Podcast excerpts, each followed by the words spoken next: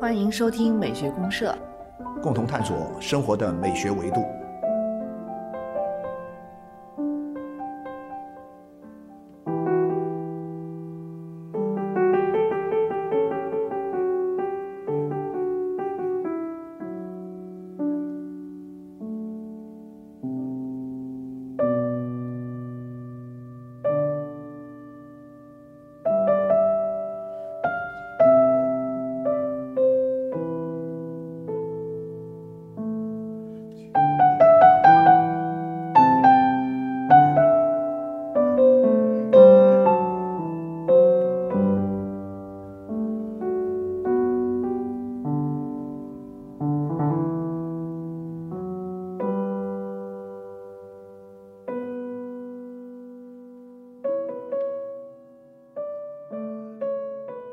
刚刚我们呃聊完这个段义孚的这个恐惧景观之后，嗯嗯我们下一本书，其实我觉得柯老师，我们可以把我们之前案例过的这个《繁花》呀，再拿出来这个呃，提一下哈。啊，再提一提提一提对。我觉得我为什么要提这个书？我觉得是有一个这个说法，因为我发现呢，现在嗯呃，互联网上有不少人，嗯，他因为看这个，因为这个现在《繁花》这个剧是热点嘛，对现在啊，很剧成了热点之后，然后很多人就来看原作了，啊，啊原作了，原作对看了原作之后呢，就会看到长江文艺出版社今年推出的这本《繁花》的沈鸿飞批注本，对对啊，对然后呢，咱就有一些观点，哇，那观点我看到好多人都在说、什么破批注啊，太恶心了，太难 看了，什么什么，哎呦，我然后说哎呀这那的说了好多啊，就他就会觉得说我要读《繁花》，我就要读那个干净的原作，金宇澄，啊，金宇澄写的原作，那后面的注解呀、特别是那些点评式的那些批注啊，就必须全部去掉。嗯嗯嗯。然后呢，这些东西呢，保证我阅读的纯粹和流畅。嗯。那这个东西，我讲，这个当然是没错对的。是每个人啊不一样的嗯选择。但是呢，我们原来不是强调吗？我们说这个《繁花》，沈鸿飞的批注本的《繁花》，跟金宇澄原本的这个《繁花》，它不是同一本书。对，这是相当于新的一一个本书再创造了某种是角个度。再创造，是个是对我之前不是说是升级版吗？二点零的升级版，那就是说它取决于你自己的一个选择嘛。对你对你要看，你反正我的感觉是什么呢？你只你看金宇澄的《繁花》固然很棒，嗯，但是呢，你要是看金宇澄的《繁花》和沈鸿飞的《繁花》两个合在一起看，批注嗯版和这个原文一起看，再加上这个插图，嗯啊，一起看的时候呢，你会得到一个全新的文本。没错，这个就像我们说，你现在看王家卫的《繁花》，他又、啊，你又在又是看一个王家卫的《繁繁花》吗？对对对对他其实王家卫的《繁花》，我的感受跟金宇澄的《繁花》也不一样。又不一样了是吧？对，它其实都是一个再创造。嗯，对，但是这个地方，当然这个里面呢，就我觉得厉害的还是金宇澄比较厉害，他呃就是拿这出个了一个原来这个本子厉害。对，就是本子厉害，所以大家在这个基础上都可以进行各你种各可以进样的行无穷无尽的再创造造嘛。创造，每个人的版本都不一样。对对对，这就好嘛。那但是这些东西呢，我们去看这些东西的时候，一个《繁花》成了一个大 IP。对这个大 IP 的话呢，真的是可以具有无限的生成性。所以我觉得，看电视剧的人啊，啊一定要一定会看原作《繁花》。嗯。但是呢，你看了原作《繁花》之后呢，你不妨也来试一试，看看沈对鸿飞的批注本的《批繁注花》本。的《繁花》，这是今年新出的，对，对对对，然后呢，你这样一看的话呢，你我我是这样说啊，有一定的文学阅读经验的人，看沈鸿飞的批注本的《繁花》，一定会很欣赏。它这个相当于是个再再创造，是个再创造所以我我觉得呢，就是《繁花》本来这本书呢，如果你从来没读过，你当然也可以谨慎选择你的第一次，从哪一个对版本开始。啊对对对对对对但原来读过了，我觉得不妨可以都看一看。啊，对对对对对，像我看王家卫的也津津有味啊。对啊那你个看拿腔拿调的感觉，啊，对，哎，我特别喜欢这种感觉嘛， 就是这种，哎呀，一个人就是装腔作势。哎讲腔调嘛对但，是上海人讲腔调，好不好？对对啊，好吧。但是啊我觉对得看的特别过瘾啊，对啊对啊，我就呃觉得是他那个很会，就是这很种文会摆化。我跟你讲哈，就是说，高级的文化和通俗的文化的一个差别是什么呢？嗯，一个文化高级，它一定是锁定了一个小众的，嗯嗯，就这种人，就是说他就是有一群人，我就是他高级，但是我就喜欢他，嗯阳春白雪嘛阳春白雪嘛， 那个大众化的东西呢，看上去大家都很喜欢，那他一定要降低标准，一定要降低嗯下门槛沉，是吧？这是这是肯对定我的们是说的，他他一定要有一个下沉的东西。啊，有个下沉嘛，下沉对到我们大家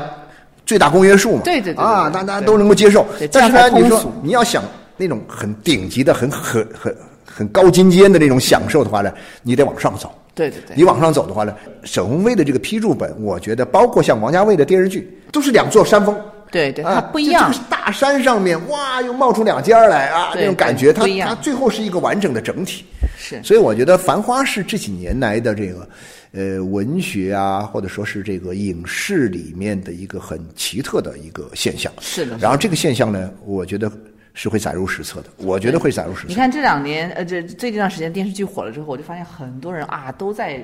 出口闭口的跟我就是提防华啊那必须呀各各种必须去提说啊它。然后我就感觉这个里面有一点比较有意思呢，是呃镜头语言还是很有魅力的。哦，对，因为繁花这种东西呢，就是它好是好，但是你文学原来我们看文字啊，其实很多东西你感受力肯定是没有我们现在这种镜头语言这么会表达。呃是是，我跟你讲哈，我个人的感觉哈，我觉得嗯，因为我前不久看的，呃，很多人都在讲这个我们今天这个图像时代啊图像时代到了图像时代，图像过于的泛滥之后，会导致的这样一种文化认知水准的下降。啊，啊，大家都读图嘛，嗯嗯啊，嗯就视频、短视频，嗯，然后呢，长视频都懒得看呢、看个短视频啊对，，它会短平然后快呢，会浮浅。然后一个表层的这个一个一张图图片啊，对就看图，刷刷刷就不停的看对，大量的图像泛图像化的时代。导致了这种我们讲的这种咱们认知水平，人变傻了啊，对对对或者说人变懒了，就不不容易做判断，因为他图直接给你一个给你一个一个结果，那所以呢，大家就说，哎呀，就很多人就有这种感觉，就很怀旧的感觉，就是说，哎呀，怀念以前那个文字的时代，语言文本的那个年代，而对今天的这个图像过于泛滥的年代呢，就提出了一些批评。嗯那我觉得这个固然是合理的，嗯，但是呢，我又觉得说这个东西呢，图像。不能所有的图像都背锅，它我觉得其实是不可替代的垃圾图像很多，对垃圾图像太多了，但是垃圾里面也有好东西，对对这些好东西是被垃圾掩盖了，他不应该去为这些垃圾背锅。所以说，我觉得像王家卫的王家卫的这些影像那么考究，那么那看的好玩极了，我觉得对有意思，耐人寻味啊。就电影它之所以能够成为一个独立的艺术门类，就其是实也因为是因它的影镜头像语言。啊，你不要门说太奇对啊，你不要说它的这个，因为它是影像的，不是文字的，就所以第一你就集觉得哈它第一集不是，啊真其实要不是。啊确确实不是，要看你怎么做，怎么做还确是实有一些影像呢，相对是要呃低级一 点。某某某音某音上的哈啊某手某手上的那 些对啊短视频，那你就看个热闹拉倒就过去了对。但是但是精品还是精品对，吧但，这个里面它本身是有自己的一套成体系的艺术没错艺术没错语言的，没错没对错这个还是要尊重它。对所以你你比如说像一个呃这么好的一个作品《繁花》，它能够嗯文字、文学呃文字上也能够影像化，这其实是最好的。是啊是啊是啊对，是啊包括是啊沈是啊鸿飞的批注本，它也是一种创造。对啊对啊啊，我们还给我们这个节目还曾经给过我们读者赠送过这个啊还赠送过吗？就赠是送啊过就是几啊本这个《繁花》的。繁花是吧？啊对，能够让这么多人去因为一部电视剧，或者说一或者因为一个批注本而对《繁花》啊这本小说啊有更深的、更丰富的、更进一步的认识和体验，呃审嗯美好的体验，我觉得是很真的是很好的对，一真件的事是儿。非常好的一件啊事情。对我们我们讲到这里呢，就插播一下哈。啊其实我们这个节目呢，今天这个啊、对整个我们二零二三的一个推荐书单的梳理呢，我们也会有一些增书。嗯啊要我给们到我们读者朋友，我们也会有啊我们也对会有对有赠一书些增书，这啊包括刚刚我跟柯老师讲到这几本书啊，对，我我们到时候都会就是找点找点书来赠赠给大家，是吧？对，所以也对请朋友们可以多多关注这个两个美学家的微信公众号对。柯老师哎，有本书您看过没有？就是我发现这个豆瓣啊有一个年度小说，啊啊，好像年度小说榜首吧，就是一本，呃，非虚构小说，也是本非虚构小说。啊，你说的啊是不是那个我在我北京送快递那个？对对对对胡哦，安这本我烟还的一没本看书，我还没看。对我我我已经买了一本，但是我还没看，呃，实在看不过来。呃啊，我看那个刀锋图书也把它列为什么那啊个就呃给了啊个奖项，也给了对奖对，好像是是，我看很多人都在说关于这个这种非虚构写作，嗯啊，非虚构写作这样一个送快递的人啊他还还会写书。那么忙哈，而且据说写的还还还很不错， 对嗯文笔很棒的一个啊，所以至我少你读起来很还是是吧？很对您很舒您服读的。过一下哈，就是啊我，所以我的感觉就是，哎呀，我我会有点小小的呃疑虑。对于一个这么辛苦的人，他还要花时间嗯非常底层的去对啊，花这么多精力去写书，记录自己的生活，嗯，我觉得这种做法肯定是是是是真实的啊我相信它是真实的，但是我觉得也是很难的一件事情。对，这个有点难以理解，是怎么兼顾的哈？对它怎么比如说兼顾你到你这个送快递，它本身它这种工作时长啊、啊工作节奏啊，都决定了它不可能停下来，对因为对对对对长时间做一件事情。，对，没错没错，不过这个人有点特殊，他中间换了好多次工作，换哦。对他中间可能在每一份工作之间，他有可能也会停下来做点事情。嗯，但是我觉得可能是这样啊，就是说，这个倒是给我一个启发，给我一个提醒。我就说，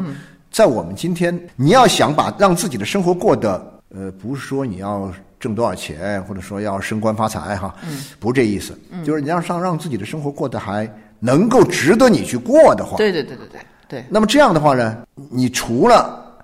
拿一份工资、拿一份好的收入能嗯够升职之外，可能是不是还有一些其他的事情可以做？比如说你写写自己的生写活，作。任何人都可以写自己任何人的生活。对，柯老师，您这个讲的我太赞同了。我其实嗯感觉就是说，嗯王爷他写的这个《我在北京送快递》嗯这个书呢，其实我觉得倒不是说在于这个小说怎么样反映出这个中国底层社会人们的一种啊，这个人情冷暖啊，或者说啊是它的怎样一内种容励怎么志样对，我觉得最重要的是我们会思考这个问题，就是一个快递员他去从事写作这个行业，嗯，对他这个事情其实是想起来你是会觉得他有点违和的嘛。对对对就对这个东西你会觉得有点奇怪，但是所以我就在想呢，写作这个事情，其实它是不是有可能是我们人生的某种必需品？啊，对啊，你就是你你的人你的人生里面的这很多就是波就为了奔波啊，为了生计的东西，你就会占用了太大的会时间精力。对对对，会挤掉很多的东西。对你是不是有些需求？其中呢，是不是写作是不是，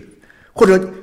不是被那种呃我们讲的那种，好像说因为只有作家才会写作，对吧？啊那那我们讲的，我我也不是为了要出书去写作，虽然他已经出了一本书，对对对但是呢，我就说书写记录自己的人生，嗯嗯嗯。那这个事情和这种事情相类似的有很多很有意思的一些，比如说很多年前我看过一个很老的一部好莱坞的电影啊，而也是一个华裔的导演拍的一个电影叫《王影》，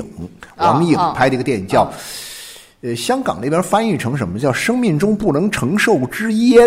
哦，呃，就是抽烟，呃、啊 s m o k e 这个 smoke 这个电影呢，它讲一个这个布鲁克林的一个老板，嗯嗯嗯，这个布鲁克林的老板呢是一个什么老板呢？是一个杂货铺的老板。啊这个杂货铺的老板呢，他一个意外的一个呃机会啊，他得到了一架相机，他有了一架相机，他也不是一个专门的呃拍照的一个，也没有这方面的特殊的爱好，嗯。但是他既然有了一个相机嘛，那我就拍点东西了。嗯嗯。每天早上他去那个打开他那个店铺的那个开开门的时候，就把这个相机啊对着对街准同一个街景啊就每天同一个角度、同一个时间、嗯同一个地点、同一个角度按下快门拍下同一个街 景对象，咔嚓拍一张，啊，然后呢就一年三百六十五天就三百六十五张嗯啊，就这么一直拍下去，他有他就积累了很多的照片。正好呢有一个作家经过他这儿，有天要来买啊啊买烟，正在家写作嘛，写作突然没烟了，哎，就就下来买烟。嗯买烟的时候呢，正好这个老板呢要关门儿，要关铺门儿，哎，看哦，街坊来了啊，买烟，那先进去买烟呢。老板就去拿烟的时候呢，这个作家一看，哎这个柜台上放的一架照相机，说，哎，这谁的照相机啊？是不是某一个呃顾客不小心落在这儿了啊？他说不是啊，是我的相机啊。嗯嗯。他说哟，我怎么看不出你来拍照啊？他说不行，我每天都得拍，嗯每但是我每天只拍一张。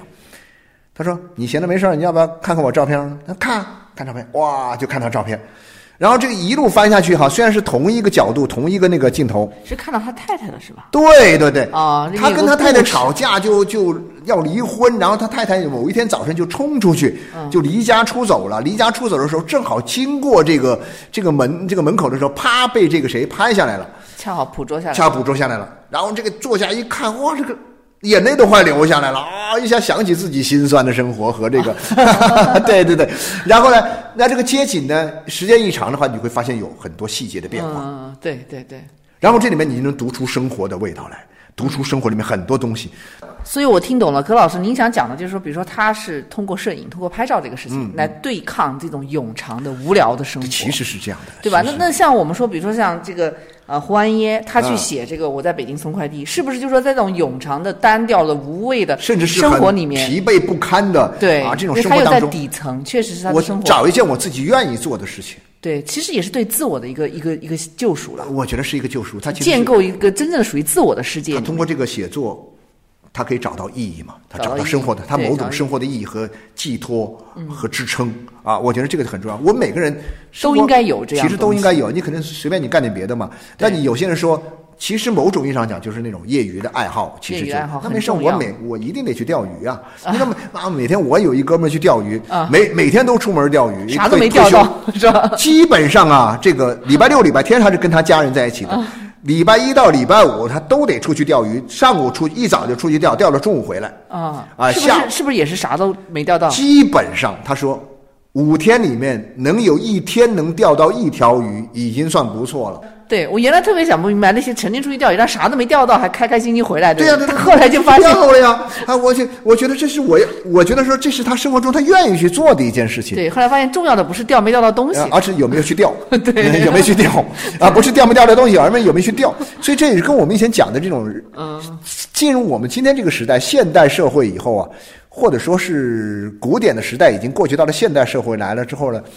呃，人们的生活发生了一些变化是什么呢？就是对于目的的追求啊，嗯嗯，越来越弱化。对对因为说实在的，对目的，你要给自己设定一个目标，哪怕是像王健林那种小目 标，那你就费了劲了，是吧？那我不设定那些目标，啊，但是呢，我我该怎么做，我还得做，我认认真真去做。这个目的呢，最后呢，转化到这个过程当中。嗯，啊，那就好好去体会和享受这个过程。嗯，最后结果有没出来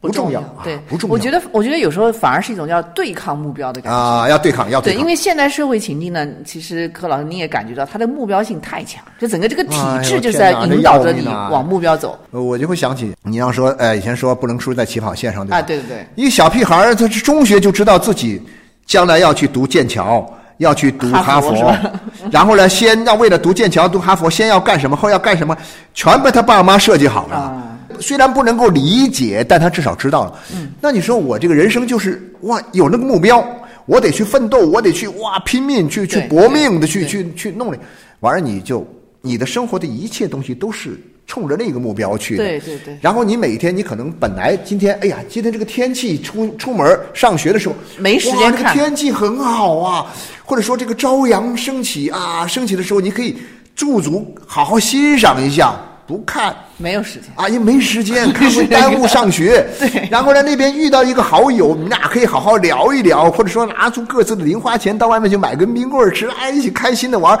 哎呀，那坨泥巴很好玩，去玩玩 泥巴。可没有，对我你赶紧上学，我要做题，然后我要考试。那你这样的话，你的生活一切东西就没了呀。对，现代社会情境里面，高效的人生都是我觉得样这个东西很很真的是很吓人的。对它，它其实是有点在人的本质里面来讲，它其实是有点反反人性的感觉。对对对， 把但是人搞我得像觉机得器一样，对吧？但是我觉得人活着的目的是什么呢？人活着的目的就是活着呀，或者说你在前前面加个加个前缀叫人前活着的目的就是好好活着。那你说好，我要挣钱，要挣了很多钱，我才能好好活着。是，所以所以你现在没命没日没夜的去挣挣那个钱，嗯，然后为了好好活着，等到你挣到那钱的时候，你人也差不多了。这又是个悖论， 又是一悖论，又是一悖 论。那所以这唯一的办法，你要说真要去破解这个悖论的话呢嗯，就是我根本就不理他，我就眼前，呃，见谁啊就爱谁谁吧，就是那种爱谁谁那种感觉 是。，我觉得像这个呃，不一定是写作啊像黄当然不一一定这写种，作他是对选择了写作，因为他他爱写呗，对那啊每个人不一样，就有擅些长的人不一有些样。人爱爱爱写诗，有些人爱写爱写还这有个的人啊是爱搞写个日乐记器对有些吧人玩玩乐器啊，弹个琴啊，弹个琴呐，或者说是这个唱歌啊，对那不都挺好吗？对，其实就是培养一两个无用啊的兴趣爱然好。后呢，当然可能某某个意义上讲呢，你可以把这个东西更加的形式化一点，形式化一点，就是说你真的是啊，因为它会留下一个记录，留下一个记录。我有一个朋友啊，是个做摄影的人。但是呢，他后来是吃这碗饭的。嗯嗯。但是他说十十几岁的时候，他爸大概是送了他生日，送了他一个照相机照相机。嗯。那时候才十几岁，就是一个很傻瓜的相机，他就从一个傻瓜相机开始，嗯就每天就东拍西拍。家里反正好像也也不算太有钱，但是也还算可以吧，所以他每天都会拍照，啊，其每天拍照，反正就一张胶卷儿啊，三十五张啊，三十五六张吧，啊，就那么拍下来，一个月拍一拍一卷胶卷儿啊，那这个下来之后，他一年的生活就。就是刚刚说那个那个 smoke 那个电影，对对啊对对对就每天会记录下来，每天也不拍多，也不会说。但我们现在的条件更多啊，我们现在数码相机，我们现在手机，手机咔咔随便拍，拍了之后你整理留下来嗯，这就是他自己建构自己生啊，活。你要建立一个自己的生活档案嘛。我我认为这个我在北京送快递基本上就属于这对，概它是念。这样的一个概念。对是的对我对对这个书的理解也是这个样子。对对对，我觉得这特别有意思嘛哈。对，最后柯老师，我其实还想跟你聊一个，因为我们之前也聊过一个，除了就是我们啊跟大家分享这阅读啊，嗯啊，其实呢，旅行也是我们在讲到生活美学哎呀或者生活方式里面特别旅行特别强调的一个一个对主对对题，对因为对旅对嗯行对跟阅读其实本质上是一样的。对对对对对，对。那然后在阅读这个部分里面，其实我我想柯老师，你也应该是也看到一两本很不错的我旅行看书吧？的不错，不错，不错。我跟你讲，啊我其实有没有看到推荐的的就强烈的这个推荐的呢，其实是以前的，是前年还是二零二二年出的啊，就是呃那个中信出版社，它又出了两本这个呃简莫里斯的书啊简莫里斯一我本们世推界，荐一本过欧洲，我们也对对对推荐对过，推荐过啊。就那个书，也给因为朋友是们送过前年的，对嗯对前年的，呃那个书就说，哎呀，旅行。对旅行文学吧，你要说它，但是虽然简莫里斯他不认为他的是，他就是我就是文学啊，对对对对，你干嘛又说我是旅行文学了？它其实是有点旅行文学啊，但它事实上是旅行文学嗯啊，很好看。去年呢， 23年我也有嗯我也有也遇遇到了啊。其实一个是就是旅行的书，就是一本直接写旅行的书，就是刘子超哦的一刘子个作者、超的写的一个沿着季风的方向。哦，我知道。写这个叫什么？写这个印度啊，这个缅东甸东南亚嗯啊，这一带东南亚，尤其是印度、缅甸这些地方。说实在的，这地方呢，我我不会自己去，我不我不啊会我去觉得这个。挺好的呀，这你地方 你这样你你好像你比较喜欢印度，对对不我我去过印度啊，你去过印度，我没去过印度，我总是对跟印度保持点距离，我不太喜欢去印度。但是呢，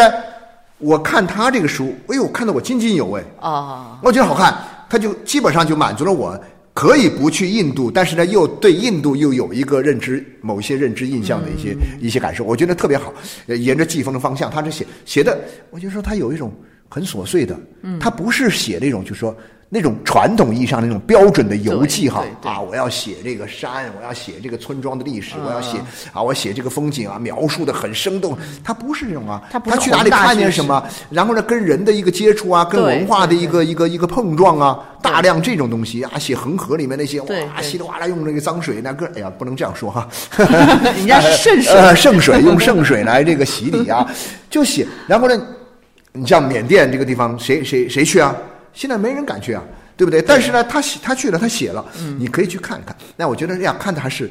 很有吸引力的。现在我就说，吸引力来了之后，我并不是说我真的也要去。呃，不是说写完了，我们看完之后被它吸引了，我们就要上路了，就要去那儿嗯了。而至少来说，它可以有一个功能特别有意思，就是说啊，它让我们弥补了我们很多地方去不了或者不想去的一个不足。哦，那你可以看到它，我是感觉就是说他有他的一个视角，然后啊打开了某些异域的分歧。对对对对，因为有对些地方你不管，就包括像印度，我虽然去过，但你看了他的印度你还是觉得跟你的呃不跟一你的样，不一样嘛，对不对对，跟你的不一样。是是是是是，他是从一个自身的他去行走的这个角度里面对去对对去一个带出这些地方的啊。呃，而且它是众神，它是有有点这个宗教的一点点有宗教的感，对那个一点点一的些这信个息啊、文化的细这节种东西在里面，对，对，所以讲到这一点，柯老师像旅行啊，还有个大，还有一个大旅行的更大的旅行的概念，啊就是泛旅行的概念那种理解的话，所以我我我觉得有一本书还是很不错的，很有啊趣。你要是以前读过这个作者的呃之前的一本叫《天真的人类学家》的话哦讲到这里今年出了一本这个倒霉的倒霉的人类学 家，哎呦讲这点，好柯老玩师极了，这书没错没错。讲这点，我正想跟您讲一个观点。我觉得旅行的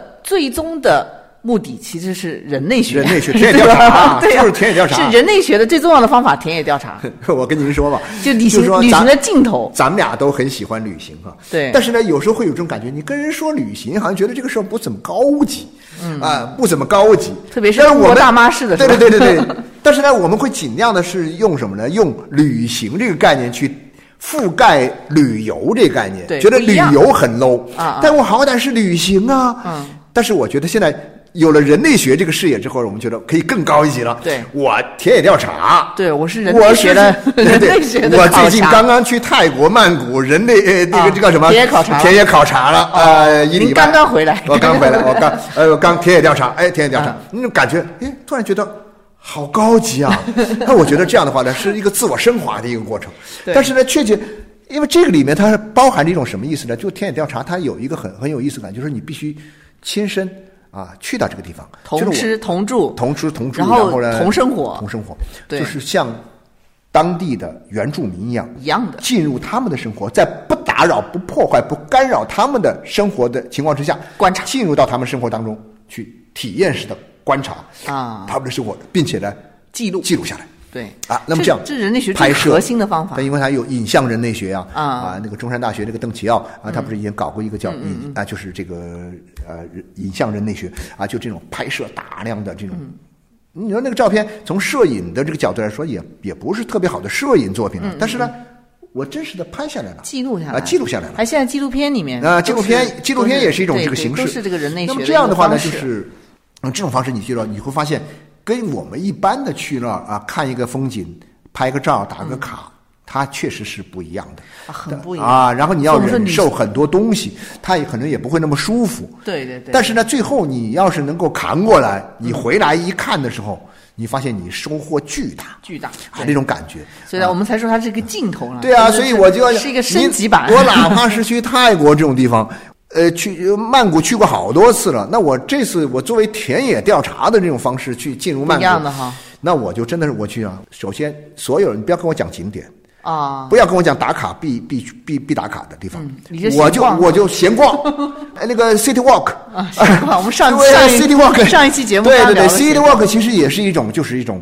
田野调查的方式。对它更更倾向于观察性。观察嘛，你嗯你我就发现很好玩儿，就是有一种就是坐在这个旅游大巴上，呜、环城转悠的那个东西，啊那个就那过时了，那是旅游，对那是观光啊，嗯连旅行都算不上。那田野调查根本，但是我觉得这里面更大的一个背景是什么呢？更大的一个背景，它可能有一个东西。就是我们讲到全球化时代的我们今天这个时代的生活啊，越来越趋同，全世界的人民都过得一样的生活，基本上是啊生活在一样类似的环境里面，特别对是城市，对啊，对我们生活在这个呃，以前我们讲广州这个呃，这个广州以前那个破破烂烂的那个旧广州还有点特色，现在越来但现在越越来越没特色了。对对对啊，但是呢，你那你高兴不高兴呢？当然我们还是很高兴的，我们广州变得 干净了，变得体面了，变得洋气了，变得豪华了嘛。嗯但是呢，你比如说我们当年那个珠江新城那个时候起来的时候，他们就有一个说法特好玩，说广州人终于在这个珠江边上种下了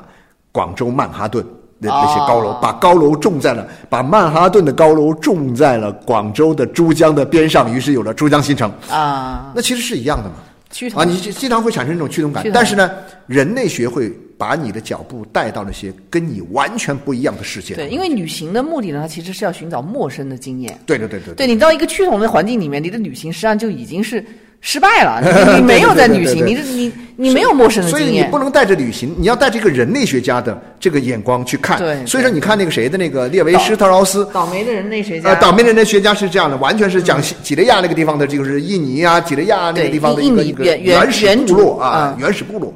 啊，这个氏族社会。那那个当年那个谁，那个列维的列维施特劳斯，他那个，嗯，他去巴西，他到巴西圣保罗大学去支教。啊啊，啊等于是支教，也不叫支教吧，就是外聘的老师，他就去了，然后呢，利用这个课余的时间，就到那个巴西的一些部落里面去，就写了那本《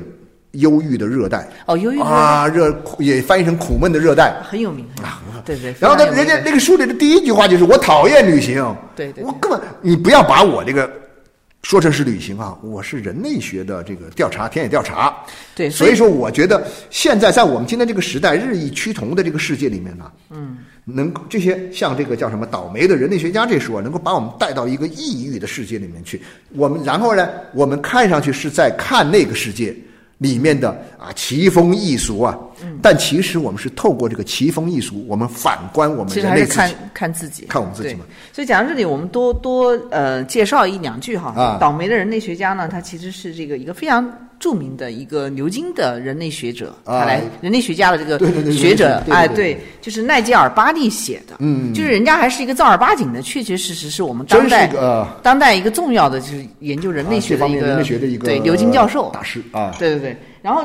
他的这个书呢，我觉得比较有意思，是他的语言非常幽 默。对，您看这个题目就知道，倒霉人家，所以他用一种很通俗的这个眼啊对对对呃这对对个视角啊，来对来写人对类对学，对因为人类学我们往往还是感觉它是有比较艰深的一个理论基础嘛。对啊，以但前的早期的那些人类学方，费孝通他们那些费孝通人类学的著作啊，乡土中国还算像好，还算好。但是呢，他你包括像那个美国更多人的美国人类学之父那个叫马林诺夫斯基，对马林诺夫斯基啊，马林诺夫斯基的那个，还有就是，嗯，包括像我们现在国内的那些啊、很多人写的，比如说像那个王明明啊，啊啊那北大的那个王明明，他是人类学家嘛，啊那写的其实都比较偏学术，对，偏晦涩一点。嗯啊、啊相对比较干巴一点。当然，这个这是学术是必须要这样的。对但是呢，他这个读书呢，呃，这个书啊，就这个倒霉的人类倒学家天真的和倒霉的 人，他就让这个人类学啊，这个学问呢、出圈儿啊，进入到公公众的阅读生活当中。嗯对，能够从一种通俗化的视角来解读人类学的这个田野考察是怎么回事儿、嗯嗯嗯，其实你会发现，最终它跟我们讲的美学视角里面讲的旅行是异曲同工呃的。异曲同工，异曲同工。对，就是获得陌生的经验。没错没错，就是我们么怎么样在自己的人生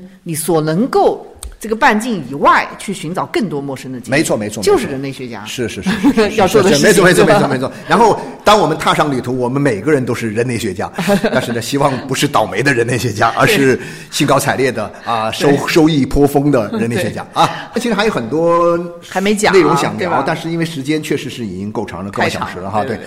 我们接下来我们会做一个活动啊对一个关于年度好书的一个评选活动啊对对呃，所以我这们是也我们今年的重头戏了。啊，我们重头戏啊。那么我们这个活动呢，会在网上呃发动，嗯然后也会在线下落地，也欢迎。啊，各位朋友，把你们阅读过的二零二三年的好书， 2023分享给年度我好们书年度对好分享给我们，到可以时候我们分一起享综合考量一下，看看对能不能一起上榜。然后我们到时候这个书呢，也会有各种各样的抽奖啊，对，我们会线上线下分头进行啊，分头进行。对，咱们的听众朋友，如果是你们有薪水的好书分享的，啊我们就非常欢迎留言，对对对对或者对加入我们的两个美学家微信公众号，没错没错然后在后台跟小编，就跟我们的这个呃小管家对对对留言，对对对对对对啊，对同时今天我们的这个呃巴赫的这一首《哥德堡变奏曲》啊，嗯啊就是呃古尔德的对古尔德经典版本啊，一九八一年的这个版本，我们也也将就无全损录集音全集送给大啊家全集送给大啊家送给大家啊，大家就关注微信公众号就，然后呢，一边听着这个